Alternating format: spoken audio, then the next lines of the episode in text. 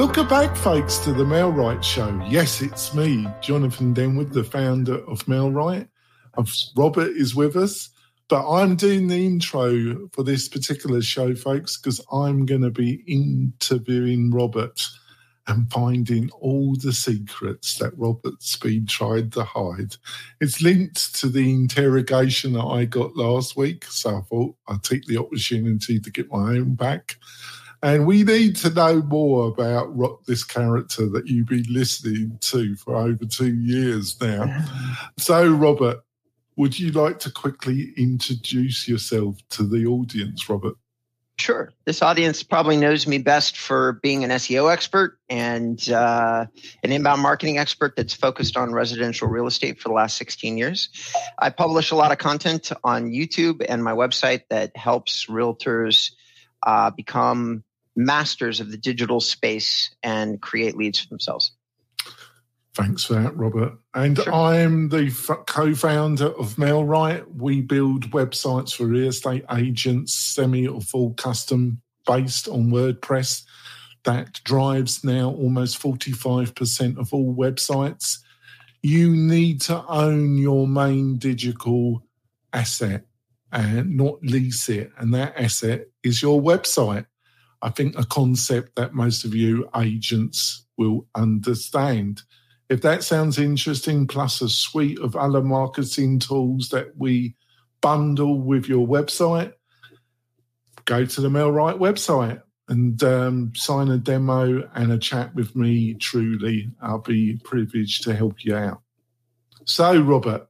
Yeah interrogation time. No, it's linked. Wait. It's linked to our discussion about what should be on your about us page last week. So, Robert, um, people that have been listening to the podcast, as you said, you um, your start of your professional career was around telemarketing and managing lar- large telemarketing teams and centres. So maybe we start there. Um, you know, I think like last week you said that your childhood, that your parents were kind of kind of semi hippies. Um, maybe give a brief outline what you know what your childhood was like, and and maybe before you got into telemarketing, and then we'll delve into that. How does that sound, Robert? Sounds great. So, give us a brief, brief, uh, brief well, reasonably brief description of what your childhood was like before you got into telemarketing. So I was raised in Southern California. We bounced around a lot. I was born in Hoag Hospital in Orange County, and uh, then my parents moved. Probably, I want to say six times between the ages of three and eleven. Uh, Santa Monica, Thousand Oaks, Culver City, just to, to name a few. So we bounced around a lot. My parents were on the hippie side. They were definitely part of the free love culture and and they were fuzzy logic people and for for those who are listening who may not know that terminology they were they were on the cusp of they were both in technology but they were both in technology 30 years ago so they were dealing with uh, huge eight millimeter tapes my dad write, wrote uh, the original helped write some of the original code for the day and night tellers uh, for first interstate which most of the people listening to the show probably don't even remember who those people are anymore. So I was raised in that environment. And one of the most interesting things that is that I've said in other places that has impacted my entire life, my career, everything, is that they didn't uh, allow media in the house, no TV.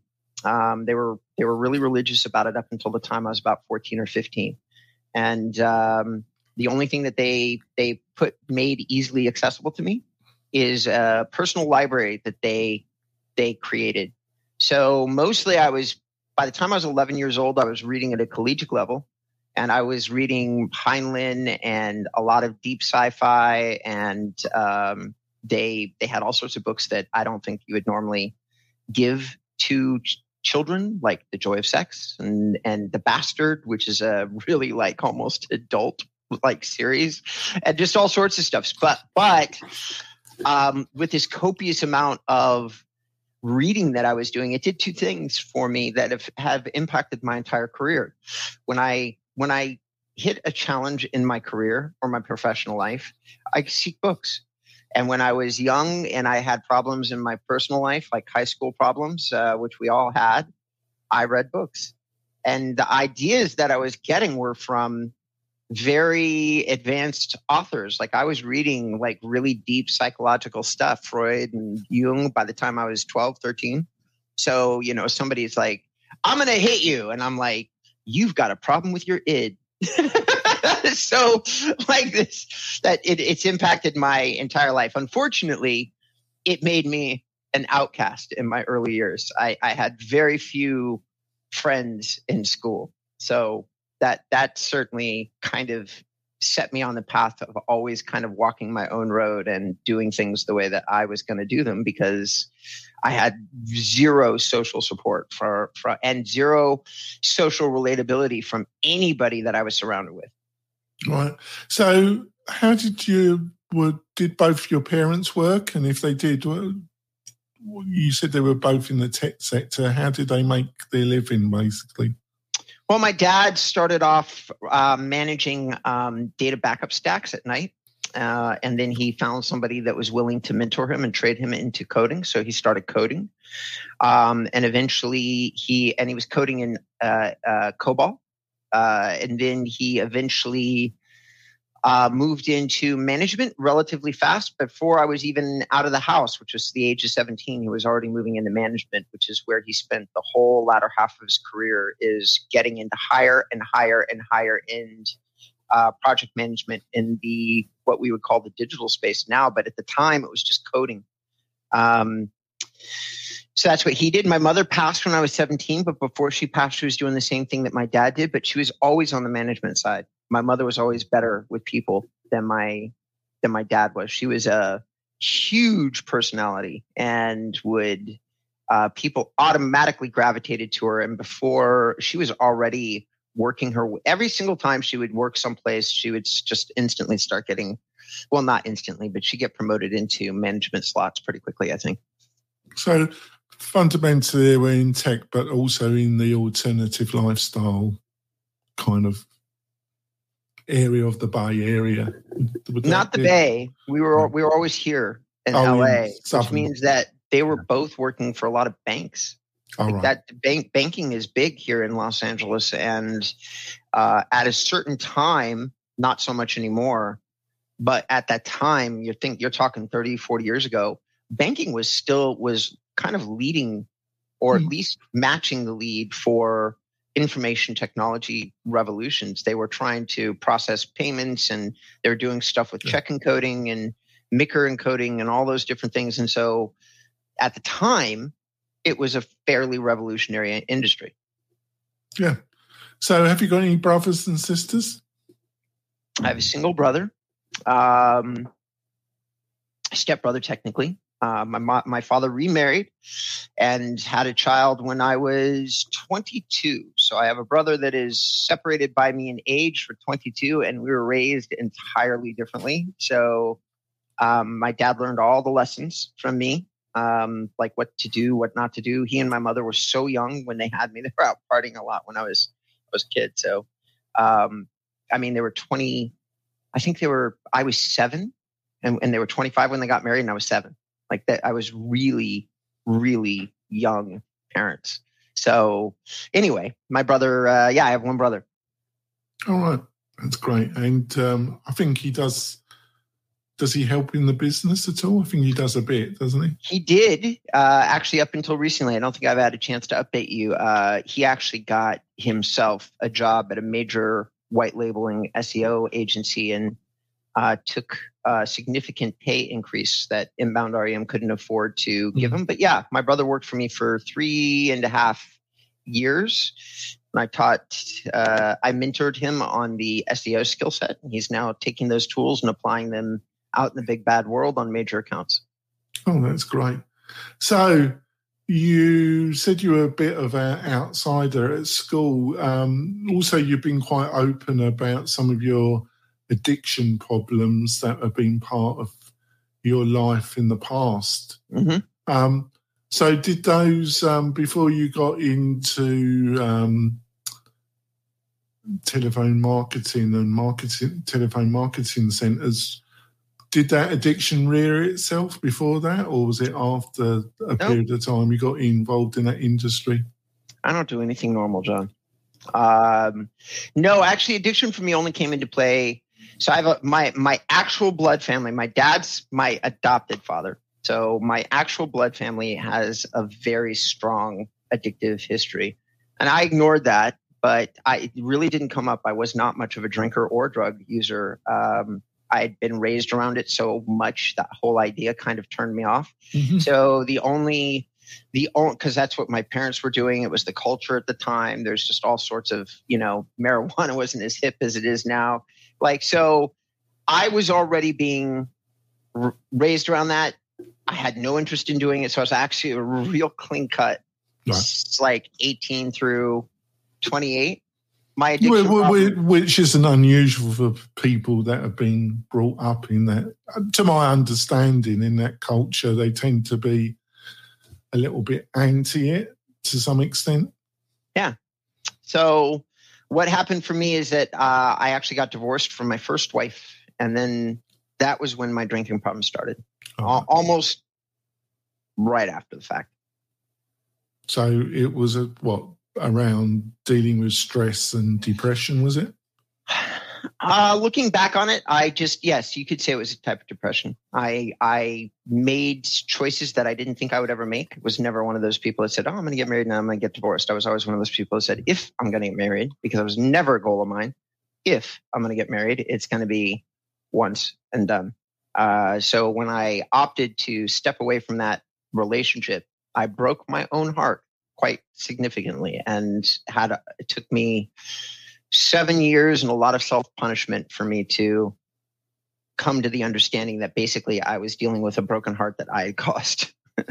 so, uh, and, I, and and in the meantime, I turned into a total uh, a wreck of a human. Many, many run ins with the law over drugs and alcohol, uh, warrants in different places, trips to jail, uh, never doing the programs that were assigned to me by the state or the city or whatever it was, just always getting myself in trouble, lost businesses, lost relationships, just all the all the things that you all the stories that you hear that relate to addiction can definitely be applied to me so, if you don't mind me asking, what was the turning point that turned that around? What was was the, anything you identified, any individual moment, insight, whatever it might be, that made you decide that maybe another path would be a slightly better choice? Well, it was um, in the in the program they call these God shots, uh, but I definitely had a really dramatic one. Um, I was in a shelter and I had managed to drink myself into homelessness. And I was in a shelter down in Long Beach, and um, uh, I had no money, so I wasn't drinking, and I, I never could quite get myself around panhandling or stealing. So that wasn't the kind of alcoholic or, or that I was. But I was sitting here in the shelter, and I had every intention of getting a job, getting some money, and just going straight back to partying. That that was my whole objective when I was in this shelter. And there was a guy in this bed next to me. Um, they close the doors and make everybody go to bed, and it's like a like a like a like a shared dorm room kind of experience, like a bunker, kind of like a a military, whatever the barracks, barracks. There we go. It's like a military barracks with everybody set just literally just a few feet away from each other. And this guy, this old guy who was a real sweet guy, um, he seemed to be struggling with his breathing at night, and and I didn't. I slept next to him before, and this particular time, I hear this breathing, then I hear this big rattle, and then nothing. So I actually reached over and kind of put my hand on his neck after whispering, "Hey, you okay? You okay?" Because we're not supposed to talk or move after lights go out, and they'll kick you out of the shelter if you do that. Uh, he was dead. The guy was dead. And uh, the weird thing was, is I mean, he was sweet. He wasn't. Um, he wasn't one of those like dangerous addicts. He was just one of those self-destructive addicts. And um, I just had this moment of clarity, man. Like I looked at him and realized, like in my head, you go to this place where you're like, oh my God, I can't believe this guy did to himself. And then I realized, wait a minute, I'm in the same shelter in the bed next to him. How can I possibly like there for the grace of God go I? Like I literally had that moment where I said, if I don't make some internal decisions that are dramatic, I am going to be this guy, whether it's tomorrow or 15 or 20 years from now. This is me for sure. I just had this sudden sense of certainty, like a bolt of lightning hit me right through the head. And that's when I actually made the first, I tried to give up drinking like 50 times prior, but not with like a high degree of certainty that, oh, if I don't do this, I will die. Like, and, and that's what happened for me in that moment. Like I just said, if, if I don't change, this is me. That's great. I think we're going to go for our break. When we come back, we'll be discussing Robert's journey, professional journey um, from call center wizard and manager to SEO expert. We'll be back in a few moments, folks. Do you want quality leads from homeowners and buyers right in your own neighborhood? Then you need MailRight. It is a powerful but easy to use online marketing system that uses Facebook to generate real estate leads at a fraction of the cost you'd pay from our competition. We stand behind our work with a no question asked 30 day money back guarantee. So don't delay. Get started today. Go to mail-right.com. We're coming back we're having a bit of dive with my uh, co-host for the past couple of years, Robert Newman of Inbound REM. Um, so we did a bit of a jump because we um, because I think you've been open about your addiction and uh, your recovery mm-hmm. from it. So obviously, so you we jumped a little bit. So from being brought up by your parents, you then got into call centers um, what were some of the lessons that you learnt from being involved in that industry? What, on reflection, what are some of the key things you learned around people management and marketing in, in general, Robert? Ah, uh, so many. I learned how to be an like in like how to take being an introvert and deal with people, manage people. I, I had all of my brutal lessons about people management and uh, like all at a very young age. I was already running or helping run like small call centers when I was uh, 19. And so I was, but they were, they're the same things they are today. Usually you have people at the lower end of the societal spectrum. Oftentimes they're dealing with mental, emotional addiction problems. The, the people that do call center work are usually not it's like it's like let's put it this way you're not going to find somebody with an like an ma in some kind of tech that came out of fucking oxford or something like that. You're going to find people that are high school dropouts who are struggling who took this job as a last option. And that kind of means that they're going to give you they, they, that they insist that you deal with them at a human respect based level. It's an interesting it's a very interesting career path to choose and I got really brutalized. Like I remember once uh, I said the word "folks" in the middle of a of a of a meeting of about thirty people, and one of the uh, black ladies at the meeting literally stood me out in the hallway and for 20 minutes told me exactly how racist I just sounded. And I'm raised by hippies who loved everybody.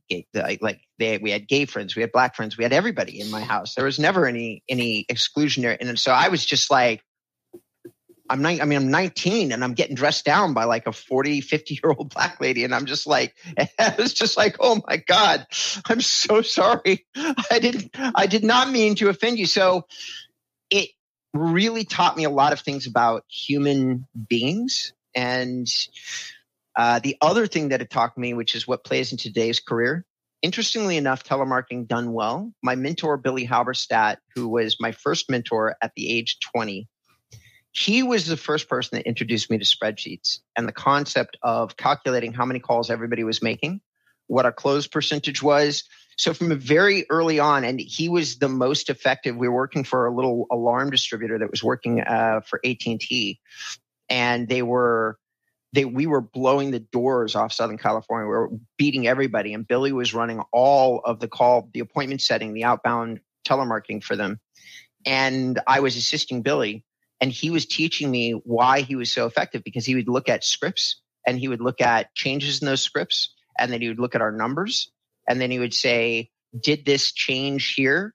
we he also taught me about tonality, which is one of the first times I ever started to realize how deeply it's not what we say sometimes, but it's how we say it.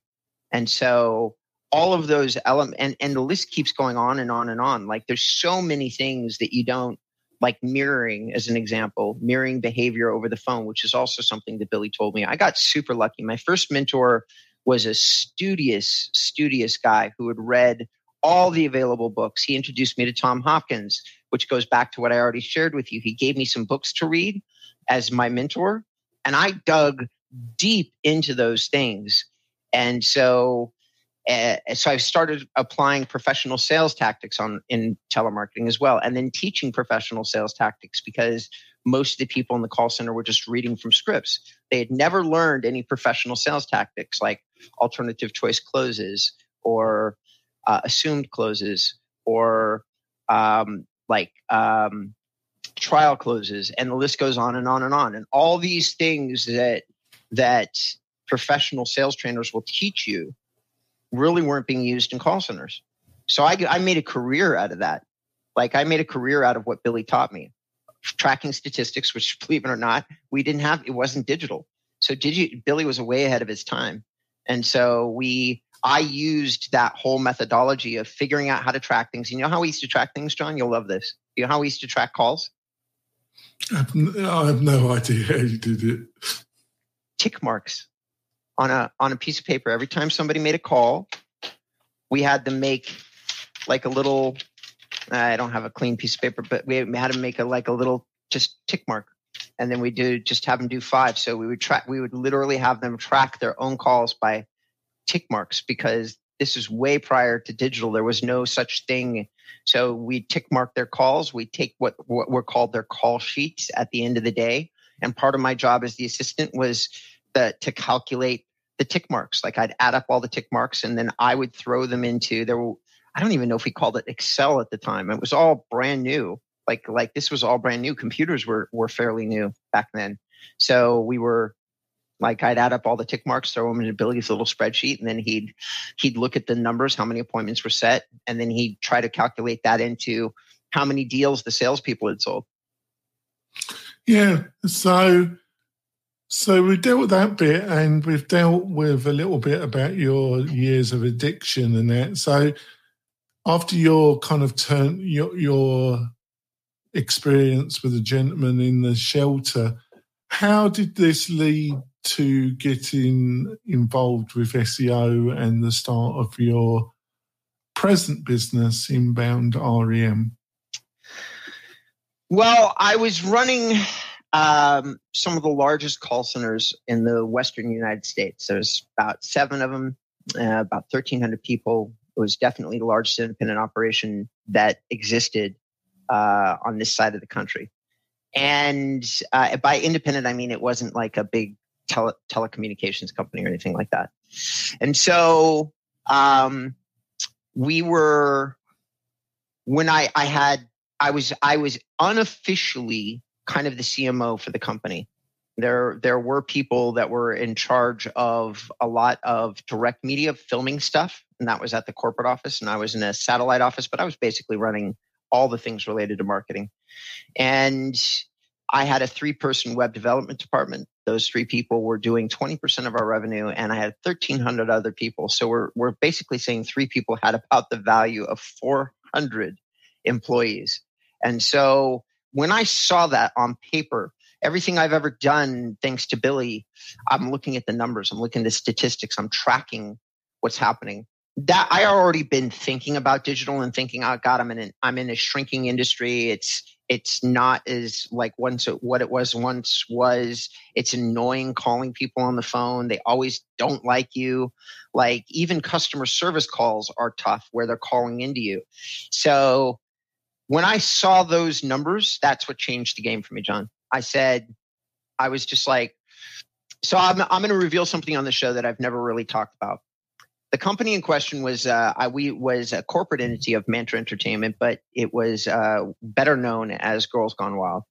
And so while the founder of that company was in jail, I was running all the call centers, or at least during part of that time, I was running his call centers for him.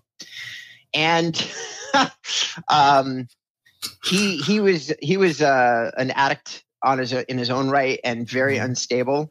And uh, I lasted longer than any other call center manager. I lasted a year and a half. But then my time came where he called me from jail and fired me because that's what he had done to every single other call center guy before me. So uh, when that happened, so you I, take it, you take it as a badge of honor then.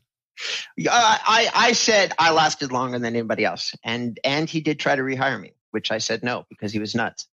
But um, or or actually, I shouldn't say that because we're publicly. I should say that he was going through a hard time and he was unstable. To be fair, so um, I will say that uh, when that all happened, John, I had had it in my head like I'm going to get into dig- digital. I, mm-hmm. When when the when the time came, that call came through.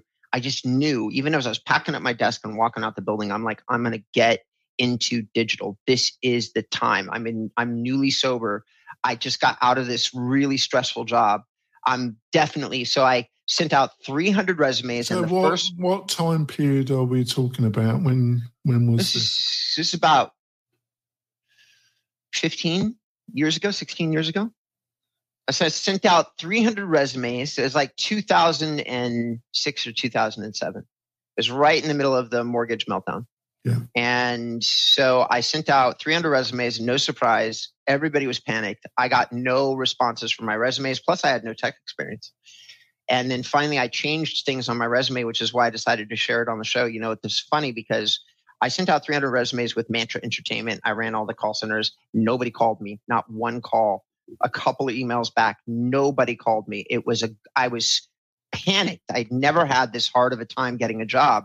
So I changed my resume and actually revealed that it was Girls Gone Wild. And the funny thing is, is that the first person that actually called me was John Crabb, the founder of one of the three founders of Agent Image, one of the biggest developers of real estate websites that exists.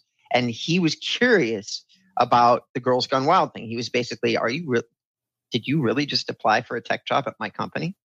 like that was basically his his question and i said yes and i, I got very lucky because we had this incredible conversation which i'll never forget that outlasted hours long he pulled me into an interview he had me meet the entire sales team at agent image I managed to convince all of them that I was a good risk. And then they brought me on for 30 days as a project manager. And then they let me start uh, their online uh, sales division uh, as a salesperson. So uh, that's how I got my start. Right. So I'm not obviously. Oh, online marketing. I did say online marketing, right? Like, yes. yeah, they had a division they had never done before that was related to online marketing. So I started selling those services I was the first person in that division to do that. Obviously, um, I'm from England. I'm English. Um, sure. So I'm not aware. Obviously, you've mentioned just quickly. Uh, obviously, um, we need to wrap up the podcast part of the show. We're going to be continue the discussion a bit longer though. But um, just to finish off the podcast, um, obviously you've mentioned this TV show a couple of, a few times, but I'm not actually aware of it because oh, obviously, oh, what, what, what, what, can you give a brief outline why it's so obviously in your heart, the way you expect it, expressed it, it's a little bit notorious. This TV show, um, what, eh, not a, not a little bit. I, right now, I promise you, half the people listening to this show are laughing their took us. But off. I'm not aware of it. I'm like, you all you got to do is all you got to do is Google it. But here's here's the premise. So, Girls Gone Wild turned uh, turned teenage rambunctiousness into a national phenomenon. They would get in this bus and they'd basically drive around with this big Girls Gone Wild logo on it. And they go to spring break and places where young people congregate and then young uh, women would go into this bus and take off their clothes for a cameraman and and they would film it and they create these DVDs and then they would sell these DVDs on cable. Okay, we at the height of Girls Gone Wild, we had a seven million dollar per month per month cable budget. So I was running all the call centers that supported that. Un- unbeknownst to many people, we had a contract with Vivid, which was an adult entertainment producer too. So we're doing cold calls for both Girls Gone Wild and so so searching under people. There's about 150 people in customer service, and everybody else was doing outbound calls or what were called product add-on calls for other vendors, which is just where they would add Girls Gone Wild CDs onto the tail end of another offer. So we were just everywhere. I mean, we built up a massive marketing machine. I'm massive, which is surprising. Like that, all this is telling anybody that's listening is that you did not turn on any U.S. cable TV oh. during like from 2004 through 2008. Like you well, just didn't. I'm, I'm, i was listening to Radio Four and had my tea, my biscuits with my tea. This is this sounds a little bit more outside. So basically, it was a a kind of quasar kind of soft porn kind of show, was it? Not basically. That's what it was. Right. Well, thanks for the picture. We're going to wrap up. We're going to wrap up. I'm not sure if I want that picture in my mind, but there we go. Uh, um, um, so uh, we're going to wrap up the podcast part of the show. We're going to. I'm going to delve a little bit more into Robert's background. Hopefully, you've enjoyed this. If you have, leave a comment um, in the YouTube channel or on the Facebook page, which are, you can join and all free. Um, like I say, we're going to continue the discussion for about 10, 15 minutes. Robert, what what is the best way for people to learn more about you and what you're up to, Robert? Well, mine is all the detail that we just covered in this interview. You can learn everything that that I've shared with the world about inbound marketing and about real estate SEO on my website, inboundrem.com. If for some reason some of you want to contact me, you can do so on my about or services pages and schedule an appointment to talk to me. If you, um, mainly if you're on the if you're on the the middle to upper end of your own market and you're looking to change your marketing, get rid of all the recurring paid services that you love to hate, Zillow, Trulia, like KV Core, CINC, the list goes on, Ylopo. If you want to take ownership, I would be a good call to start maybe researching that. Yeah. And um, if you want to contact MailRight, our perfect customer fit is somebody between their second to fifth year in the industry, either individual or a small power team, and you're looking for a company to build your digital presence on WordPress and also want to help with Facebook and Google paid advertising, um, Wright is your should be your partner. And please go over to the MailRight website and look at what me and Adam have to offer you. We'll be back next week with either we'll be discussing a subject internally between me and Robert, or we will have a industry expert um, to give you more insight about how you can be more successful in 2022. We'll see you soon, folks. Bye. Bye.